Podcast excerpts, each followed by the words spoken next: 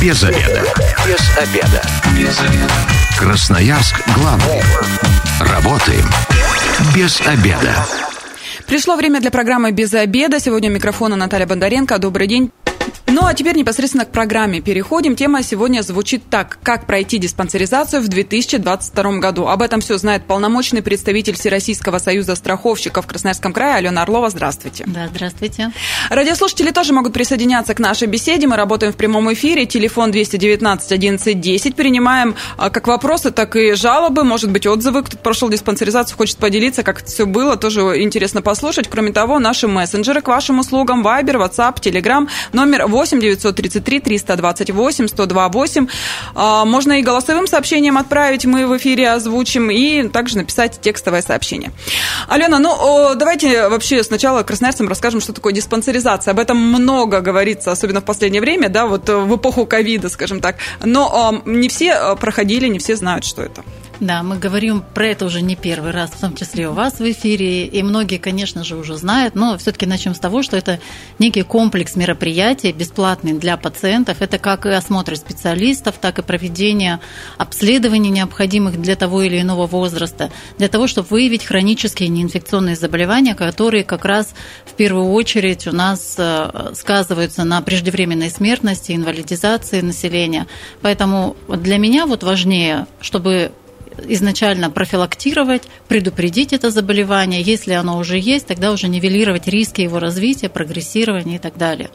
Для жителей это все абсолютно бесплатно. Абсолютно бесплатно за счет средств обязательного медицинского страхования для тех, кто застрахован по ОМС. Угу. Ну, то есть полис у нас у всех э, в обязательном порядке должен быть, поэтому Конечно. в свою поликлинику, где прикреплены, можно обратиться, да, и пройти. Конечно. Но а диспансеризация раньше же вот была по годам, так все и остается. Каждый год, ну, вот в этом году определенные года рождения. Смотрите, проходят. немножечко поменялось угу. еще в прошлом году. А, с 18 до 39 лет раз в три года. То есть нужно смотреть, если твой возраст делится на 3, соответственно, этот, э, в этом году подлежишь диспансеризации. 33 года на 3 делится, диспансеризации подлежишь. 34 на 3 не делится, соответственно, это будет профилактический осмотр. То есть ты можешь в год, когда не подлежишь диспансеризации, прийти в поликлинику также по месту жительства, пройти профилактический осмотр. Здесь разница в чем? Диспансеризация – определенный комплекс мероприятий, именно э, который в рамках диспансеризации.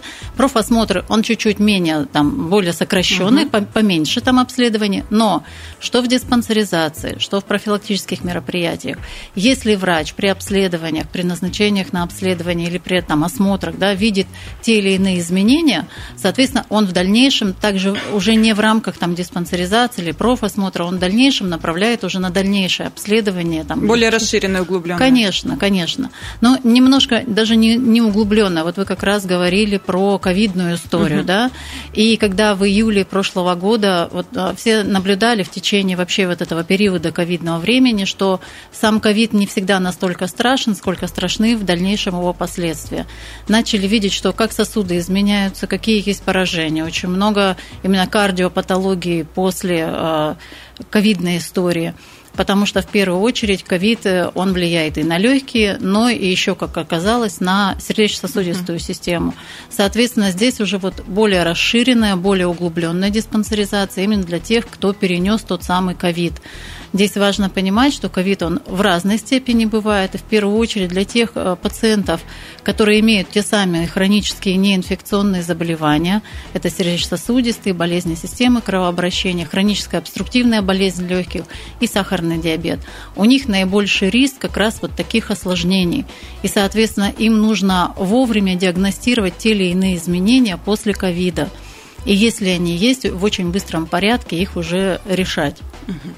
А вообще, э, у красноярцев эта услуга э, пользуется популярностью? Есть какая-то статистика? За последнее время больше стало людей на диспансеризацию приходить? Ну, во-первых, и объемные показатели, конечно же, они достаточно большие. То, что касается ковида, там а, по мере того, как идет прирост угу. ковидных пациентов, да, а, в первую очередь это вот первые, вторые группы, которые пациенты с хнизами, это хронические угу. неинфекционные заболевания, они в обязательном порядке. То есть это отдельная такая каста, да, которая отслеживается персонифицировано, и через 60 дней после ковида переболевшего в тяжел, тяжелой или средней тяжелой степени, ну, это те люди, которые в стационаре лежали, им нужно пройти вот эту углубленную диспансеризацию. А по самой диспансеризации как, мили, как минимум полмиллиона человек должны пройти ее в этом году. Тоже эти списки есть, они сформированы, мы активно приглашаем этих людей на диспансеризацию.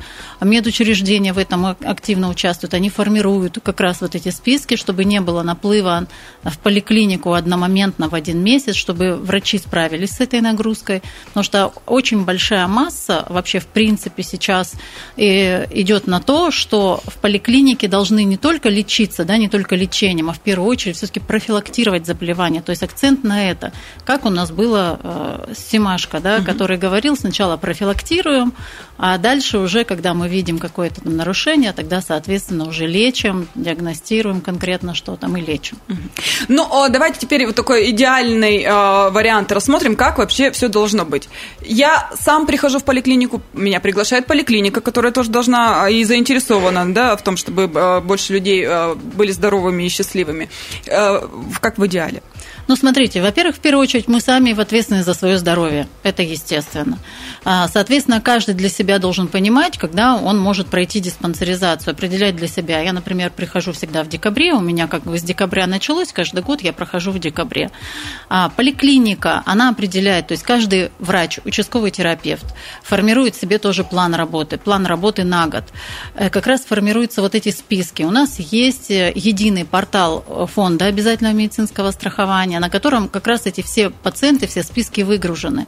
Медучреждение видит всех своих пациентов, которые в этом году, например, подлежат угу. диспансеризации. Их гораздо больше, чем вот сам этот объем, потому что кто-то приходит непланово, кого-то а, понимают люди, что да, необходимо их осмотреть. Ну, например, в этом году все-таки в первую очередь акцент на трудоспособное население, которое больше двух лет не обращалось в свою территориальную поликлинику.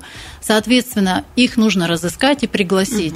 В этом есть большая сложность. Трудоспособное население очень самостоятельное, занятое. очень занятое. Соответственно, для этого поликлиника определяет у себя там вечерние часы проведения диспансеризации, либо субботу. Опять же, трудоспособное население работающее. Работодатель в соответствии с законодательством, это тоже очень долго Красноярский край настаивал, делал свои предложения, оно было услышано, Госдумой внесены изменения в законопроект о том, что работодатель оплачивает дни диспансеризации.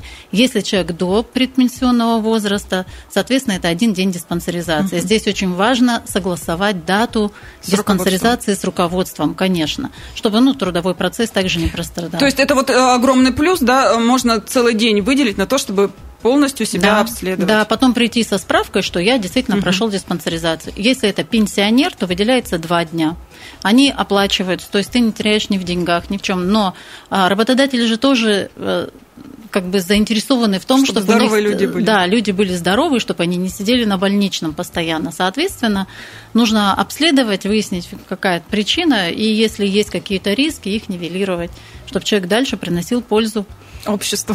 219 11 10 это телефон прямого эфира. Вопросы, жалобы а, принимаем. Ваши истории, связанные с диспансеризацией, дозванивайтесь, рассказывайте. Кроме того, наши мессенджеры а, Viber, WhatsApp и Telegram к вашим услугам 8 933 328 128. Я вот а, ну, идеальную картину вы рассказали. Я могу э, рассказать свою историю. Э, два года назад, в 2020-м, как раз это была история, когда... Пандемийная. Да, да, да. А, и э, осенью я решил, год мой как раз подходил под диспансеризацию, думаю, надо пройти пока. Я позвонила в свою поликлинику и говорю, у меня должна быть в этом году диспансеризация. Мне сказали, вы что, с ума сошли? Вы что, не видите? Это уже была осень, когда уже начинались послабления. Какая диспансеризация? Все болеют, вам что, заняться нечем? Нет, ну вы, конечно, можете приходить, но вам это глупость какая-то. И, в общем, всячески меня отговаривали, чтобы я на диспансеризацию не приходила. Что в таких случаях вот делать? В первую очередь... Я не пришла, потому что, ну, как-то вот так со мной поговорили, думаю, ну, ладно, Бог Мы, с вами. к сожалению, с таким тоже сталкивались. Смотрите, а, опять же, начнем с того, для чего нужны вообще, в принципе, страховщики, да? А, чтобы профилактировать нарушение права наших застрахованных граждан, либо уже восстанавливать эти нарушенные права. Если человек не может найти, так скажем, правды в медорганизации, к которой он прикреплен, либо в которой он лечится, да, если это, например, стационар. Соответственно, если с вами вот таким образом разговаривают, на мой взгляд, достаточно странная позиция, потому что потом, ну, сложнее гораздо лечить, чем как раз вот профилактировать. А, переговорить с руководством медицинской организации. Я думаю, что руководство очень бы также удивилось вот подобному. Я думаю, здесь больше человеческий фактор даже сыграл, хотя он в первую очередь, наверное, играет в нашей жизни многие роли. А, переговорить с руководством, либо написать, например, а, в госуслугах есть такая а, услуга, что вы выходите от себя, пишете обращение в медучреждение, и они достаточно быстро, буквально в течение двух-трех дней отвечают вам. И многие вот подобные вещи были как раз сняты именно вот при таких обращениях, именно на уровне медицинской организации. Если уже на уровне медицинской организации вы в том числе не находите там с заведующим отделением, либо с, там, с ночмедом в поликлинике, не находите точек соприкосновения, у вас всегда есть телефон под рукой на вашем полисе ОМС, начинается он на 8 800, бесплатный по всей территории Российской Федерации. Это как раз телефон страховых представителей. Можно позвонить туда, и, соответственно, вам там объяснят, либо, если в этом есть необходимость, вам уже помогут пройти вот эти этапы а, медицинской помощи.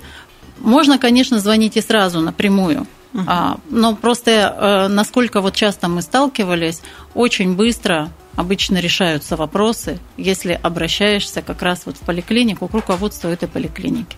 А вообще обращений много? Граждане часто жалуются или как я просто, ну, ну и ладно, и перешли? Жалобы бывают очень разные. А, достаточно часто э, есть какие-то консультативные вопросы, когда человек просто в принципе не понимает, как ему действовать в той или иной ситуации. Этих жалоб в разы просто больше. Угу. Письменные жалобы, которые именно серьезные такие достаточно, которые необходимо уже включаться, проводить там контрольные экспертные мероприятия, их на самом деле не так много. И там есть либо это завышенное ожидание, тогда мы говорим о необоснованной жалобе, ну, потому что угу. все-таки врачи не боги, бывают, случаются и летальные исходы, и это по независящим причинам, а в свете там других обстоятельств. Но если идет действительно нарушение прав, мы либо сопровождаем и помогаем получить необходимую медицинскую помощь, в том числе за пределами Красноярского края, либо уже, если есть там нарушенное право, уже общаемся с медучреждением, чтобы там реабилитировать, например, угу. пациента или еще что-то там, что необходимо в данном случае. Радиослушателю ответим. 219 1110. Здравствуйте, вы в эфире, представьтесь. Здрасте, Жека. Женя. Ж, Женя, Евгений, слушаем вас. А подскажите, вот вы сказали, что э, можно внепланово это сделать. Вот если честно, я в больнице достаточно давно уже не был, лет, наверное, 10, может быть, даже более того. Это же здорово, что вы такой здоровый. Нет, это не здорово, что вы не знаете, насколько вы здоровый. Да. А сколько вам лет, подскажите, пожалуйста? Мне 35 лет. 35. Но диспансеризации в этом году вы не подлежите, но подлежите профилактическому медицинскому осмотру. Поэтому вы можете обратиться, можно сразу в регистратуру спросить, где тот самый волшебный кабинет, который проводит профосмотры. Возможно, в вашей поликлинике это центры здоровья, которые также проводят профилактические осмотры. Но если переболели ковидом, об этом тоже нужно сказать. И если 60 дней уже прошло, можно пройти как раз ту самую углубленную диспансеризацию постковидную. Евгения, а вы вообще знаете, какой поликлинике клиники прикреплены?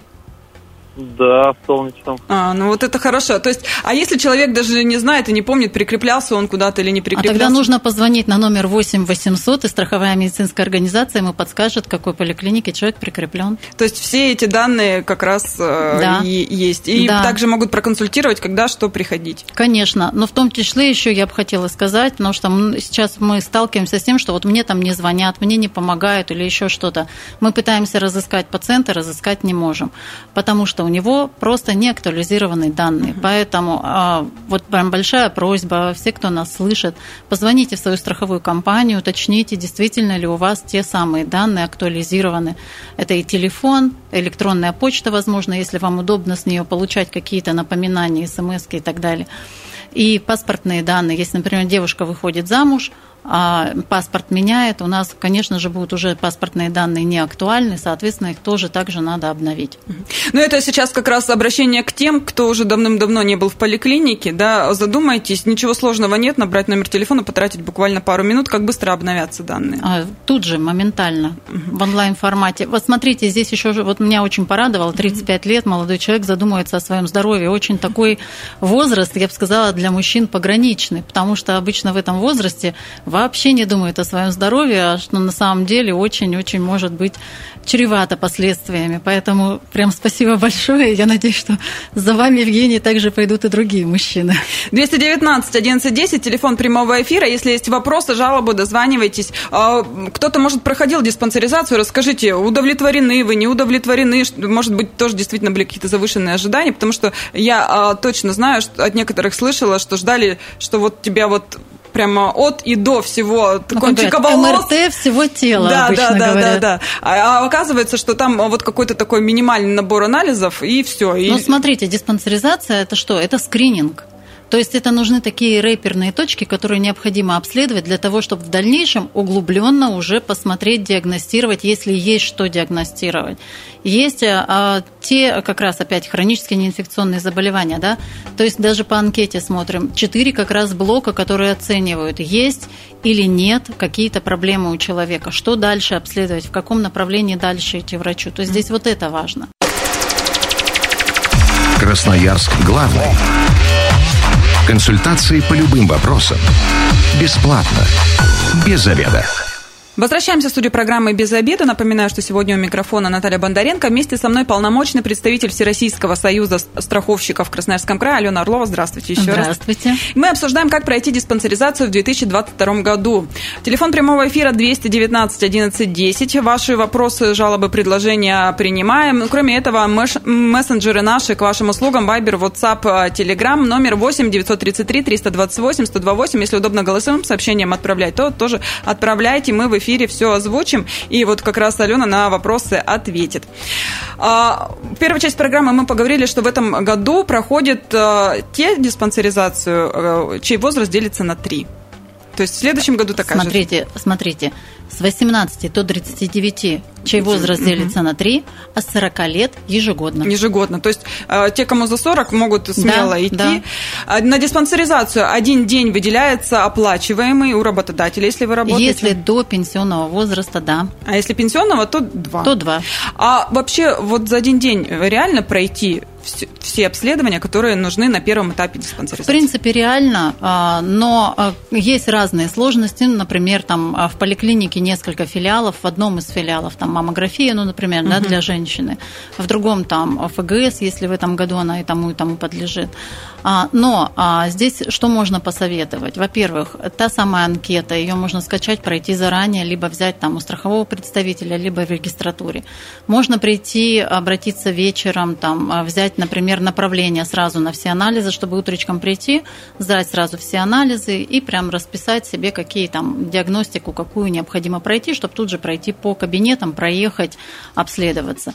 А, очень часто задают вопрос как раз женщины именно по маммографии, что она все-таки должна выполняться в зависимости от цикла. Угу. Но я напомню, что диспансеризация – это скрининговый метод, и, соответственно, здесь нам важно проверить именно здесь и сейчас, вот в данном обследовании. Если а, женщине прям принципиально она считает, что нет, я буду ждать, ради бога, она может подождать и прийти там после цикла, там на четвертый-седьмой день. Но при скрининговом методе исследования маммографию можно проходить вне зависимости от цикла, потому что все равно будет э, понятна картина. И еще э, с этого года уже началось, например, по той же маммографии, что, я думаю, женщинам будет тоже очень интересно. Есть там разные стадии изменения молочной железы, и в зависимости от того, какие там изменения, Байрац есть такая шкала, а, отслеживается там, а, либо это там предраковые состояния, либо раковые и так далее, либо вообще ничего нет. И вот здесь очень важно, что как раз вот такие а, как сказать, это пограничные байрацы, да, 3 и 4, они проходят прочтение двойное. Это сейчас законодательно определено, то есть поликлиники пересылают э, вот эти цифровые угу. снимки, и онкоцентр уже смотрит на то, что действительно есть там онкология, либо это предраковое заболевание. А это все тоже в рамках диспансеризации, все бесплатно для женщин. То есть получается, что теперь не только поликлиника там решает и смотрит и выносит там какие-то э, диагнозы и так далее, а еще и связь с учреждениями есть второе мнение, угу. да, специализированное, да. что более компетентно, потому что узкие специалисты работают, посмотрят, они больше все равно в этом понимают. Да, если в любом случае, в принципе, в любой поликлинике поликлинике, даже вне зависимости от диспансеризации, сейчас проводятся телемедицинские консультирования, и если в том числе и по диспансеризации возникают те или иные вопросы, и, например, там, направить на реабилитацию, либо направить там, на какое-то да, обследование, можно получить второе мнение у более высококвалифицированных специалистов краевой больницы, онкодиспансера, кардиохирургического корпуса и так далее. И то есть и пациент сам может попросить, что ну, мало ли не доверяет, хочет, э, он может попросить у своего терапевта, давайте вот устроим вот так. А, а озвучить он это может. Угу. То есть мы, видите, все-таки система здравоохранения и, эти, а, и система обязательного медицинского страхования это страховая а, угу. страхования случая, так скажем, да, то есть это вот профилактическая направленность и непосредственно там лечение. И здесь очень важно понимать, что у нас все делается по показаниям. И если, например, там абсолютно все чисто и хорошо, но нет, я хочу другого, угу. в первую очередь медучреждение собирает консилиум либо врачебную комиссию, на ней уже решается, действительно необходимо то или иное до обследования. Возникают вопросы, в том числе к врачебной комиссии, обращается в страховую медицинскую организацию, врачи врачи-эксперты, которые у нас есть, оценивают качество медицинской помощи, и если действительно необходимо, то это все решаемо, и направляется пациент на телемедицинское консультирование. Радиослушатели у нас на связи, 219 1110. Здравствуйте, представьтесь. Здравствуйте, меня зовут Алексей. Угу, слушаем. Смотрите, я военнослужащий, мы регулярно проходим диспансеризацию. Теперь у меня вопрос. Вот вы сейчас задели тему онкологии, это прям очень интересная и реальная тема. Uh, у меня хорошая подруга, коллега, да, она тоже военнослужащая, тоже регулярно проходит диспансеризацию, ну, на ранних стадиях, потому что не смогли определить онкологию, сейчас человек лежит, встать не может. Неизвестно, сколько еще проживет. Так, вопрос. Смысл в этой всей диспансеризации, трате времени и так далее, если наша медицина все равно ничего Угу. Смотрите, Спасибо, Алексей. В первую очередь могу сказать, военнослужащие, у них, своя, диспансеризация. у них своя диспансеризация, она а, не относится вообще к системе УМС, у них, да, свое медицинское обследование, свои профилактические свои, свои специалисты, да. Это ну, как раз вот та часть людей, которая не подлежит обязательному медицинскому страхованию. И как раз я не могу сейчас сказать в том случае, что, провер, что проверялось, а это зависит и от локализации от, там, а, рака, это и зависит и от гистологии, на то, как он быстро распространяется. Но действительно, в первую очередь, диспансеризация нацелена на вот этот скрининговый метод исследования именно по а, а, онкозаболеваниям. Одно из э, акцентов, которые делает диспансеризация. Ее важно, да, проходить регулярно. А, не берусь сейчас обсуждать э, ну, вот данный, случай, данный да. конкретный случай, но для примера нельзя сравнивать два рака, такой как, например, рак поджелудочной железы или рак там, молочной железы. Абсолютно два разных рака, которые протекают очень по-разному и очень разная, к сожалению, судьба у них и выживаемость. А, у онконастороженность на что у нас сейчас здесь акцент идет, это молочная железа, а, самая распространенная это рак кишечника, рак легких. Вот это основные рак предстательной железы и рак шейки матки. Это то, что в принципе лечится в ранних стадиях. Это очень хорошее дальнейшее проживание своей жизни в нормальном абсолютно состоянии. Качественное. Да, а, качественное. Если рак выявлен на ранней стадии. Вот здесь вот это очень важно. Ну и э, тут тогда давайте сразу отметим, то есть вот даже первый этап диспансеризации позволит, э, допустим, э, специалисту медучреждения заподозрить, заподозрить, да, заподозрить и в дальнейшем уже направить на дообследование. А если еще и регулярно проходить, то можно посмотреть по изменениям, и там тоже да, что-то может Конечно, конечно. Ну, например, даже вот один из таких признаков, когда сои, да, вдруг оно непонятно почему начинает расти, вроде как все остальное нормально. И смотришь, а может быть ты что-то все-таки там недообследовал, да, а может быть у тебя там изменения идут уже по лейкоцитам и так далее. Mm-hmm. То есть, ну, такие э, врачебные, очень такие тонкие нюансы, которые отслеживаются действительно одним врачом. И почему еще вот, вот, кстати, мы пришли к тому, что одним врачом, куда обращаться за прохождение этой диспансеризации, mm-hmm. а, все-таки в первую очередь акцент на поликлинику по месту жительства. Есть э, кабинеты э, профилактики, есть у кого-то центры здоровья. Почему важно, что в поликлинике по месту жительства? Потому что это будет ей при необходимости дальнейшее наблюдение, дальнейшее лечение, чтобы вся история оставалась здесь и сейчас. Раньше работодатели, например, договаривались И как вот, например, у военных, да, вот они проходят где-то там в другом месте. с частными организациями договаривались. Да, а, прийти, а врач-участковый терапевт не знал о дальнейшей судье, судьбе э, вот этой вот э, пациента, угу. да пациенты не всегда доходили до своего участкового терапевта. И когда случались какие-либо осложнения, потому что там что-то было, ну, выдавали там бумажку, кому-то карточки, что там какая-то группа здоровья, какой-то там сердечно-сосудистый риск. Но откуда пациент знает, какой у него должен быть сердечно-сосудистый риск? Правильно? Конечно.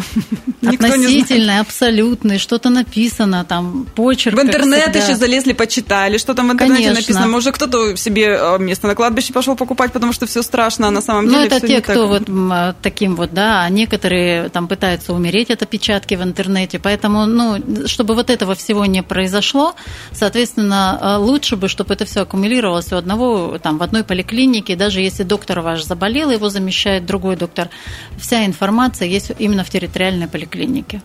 И, и теперь еще все в электронном виде, так что даже карточка не потеряется. Во многих, да, учреждениях сейчас все-таки цифровизация идет большими семимильными шагами. Не везде у нас по Красноярскому краю, к сожалению, это, но тем не менее это уже действительно внедряется. Мы уже тоже пациентов видим в электронном формате. Начинают истории болезни, амбулаторные карты потихоньку уже, да, вести переходят угу. в электронный формат, так, чтобы обмениваться электронным документооборотом. Могу сказать, что все здесь достаточно защищено, а все персонифицированные данные, все это защищено, все по защищенным каналам связи, потому что вот за это тоже можно не переживать, потому что все-таки врачебная тайна, и многие там, кто-то не хочет, чтобы про что-то знал, ничто никуда не уходит, все хранится в одной хорошей базе. 219 11 10, телефон прямого эфира, у нас остается несколько минут, но мы еще успеем а, принять звонок, так что если у вас есть вопросы или жалобы, дозванивайтесь, задавайте. Кроме того, наш мессенджер а, WhatsApp, Viber, Telegram к вашим услугам 8 933 328 1028 можете голосовым сообщением отправлять, мы обязательно все в эфире э, озвучим. У меня э, вот вопрос, мы про взрослых так говорим, а у детей-то есть какая-то диспансеризация или им не положено? Конечно, у них не просто диспансеризация, есть по разным направлениям деятельности в зависимости от разного возраста. Они проходят и профилактические осмотры, и диспансеризации, причем в этом году, вот буквально вчера читала Мурашка, что даже по России в разы увеличился объем диспансеризации. Ребятишек, конечно же, в первую очередь нужно профилактировать их и в школах, и в детских садах смотрят, ну и мамочки водят также их в поликлинике и по разным возрастам непосредственно уже проводят те или иные обследования. То есть здесь тоже очень важно, чтобы родители не просто не обращали внимания на это, а действительно конечно, сами ходили, смотрели, конечно. как и что, как развиваются их Конечно. Дети. Ну, во-первых, э, дети – это наше все, это наше будущее, и чем больше ты вложишь в здоровье ребенка, тем ты более здорового взрослого получишь. Поэтому, соответственно, нужно, конечно, на этих стадиях ранних и выявлять в большей степени, если необходимо, лечить, реабилитировать. Вот мы еще про реабилитацию не сказали, что диспансеризация, особенно постковидная диспансеризация углубленная, в том числе может заканчиваться и направлением на какие-то реабилитационные мероприятия. А, поэтому тоже очень важно оценить там реабилитационный потенциал, например, пациента. Это и у детей, и у взрослых. Где-то в интернете можно найти полный перечень, допустим, первого этапа, да, ну, чтобы э, человек, когда пришел в поликлинику, понимал, что ему должны предложить, Конечно, что, на, что сайте, на сайте своей медицинской организации, на сайте своей страховой медицинской организации. Можно посмотреть на сайте территориального фонда обязательного медицинского страхования, либо Министерства здравоохранения Красноярского края. Полный перечень есть. У нас, например, на сайте это профилактика диспансеризации. Находишь вкладку, открываешь, и там полностью вся информация. Ну и тут уже смотреть, если что-то не додают, тогда обращаться либо к заведующему. Да, если... сначала к заведующему не нашли точки соприкосновения, звоните в страховую компанию. 219 1110, заключительный на сегодня звонок. Э, представьтесь и ваш вопрос или мнение. А, здравствуйте, меня зовут Максим. Uh-huh. У меня есть э, непосредственный вопрос. После ковида проходил диспансеризацию, после чего было выявлено, что пришел с проблемой, то, что у меня было завышенное давление, порядка 170-175, хотя у меня возраст где-то в районе 30 лет. Вот, на что мне врач сказала, что ну ничего страшного, пожалуйста, у нас люди приходят и 200, и 215 давление. То есть а, я имею в виду, что по поводу отношения именно в части диспансеризации. Вот в вашем случае я бы вам предложила первое оставить свой телефон и фамилию, имя, отчество, чтобы мы вас идентифицировали. Либо, если вы не хотите сейчас этого делать, то позвонить в свою страховую медицинскую организацию, либо написать на сайте своей страховой медицинской организации. Вот это вопрос, потому что на самом деле, когда там мужчина около 30 лет и с таким давлением, ну, это совершенно ненормально. Давление нужно корректировать. А, надо смотреть, что все-таки было выявлено при углубленной диспансеризации и принимать принимать уже непосредственно дальнейшие решения. Угу. То есть, если э, все-таки на лицо вот такие моменты, то тогда э, нужно молчать нельзя, не нужно. молчать не нужно. Во-первых, нужно посмотреть, действительно, назначить, это разовое был подъем давления, может быть, это переволновался или еще что-то, да, то есть понаблюдать. Либо это действительно уже идет развитие гипертонической болезни, что было назначено, какие были обследования, и дальше принимать решение, конечно. А, ну, время нашей программы к концу подошло. Алена, пожелания для красноярцев? Красноярцев? Здоровья и любви к себе и своей семье, потому что я думаю, что если ты любишь себя и свою семью, ты сделаешь все, чтобы жить долго, счастливо и быть здоровым. Ну, а если есть вопросы какие-то, да, всегда обращайтесь в свою страховую организацию, и там все подскажут, как пройти диспансеризацию. Конечно, мы рады любому звонку, и с жалобой, и с благодарностью мы всех готовы принять, выслушать. И Рады, помочь. И помочь это в первую очередь, конечно. Спасибо большое. Я говорю сегодня полномочному представителю Всероссийского союза страховщиков в Красноярском крае Алене Орловой. С вами была Наталья Бондаренко. Эта программа через пару часов появится на нашем сайте 128.fm. Эм. Если что-то прослушали, то переслушайте и возьмите себе на заметку. И если вы, как и мы, провели этот обеденный перерыв без обеда, не забывайте без обеда, зато в курсе. Без обеда.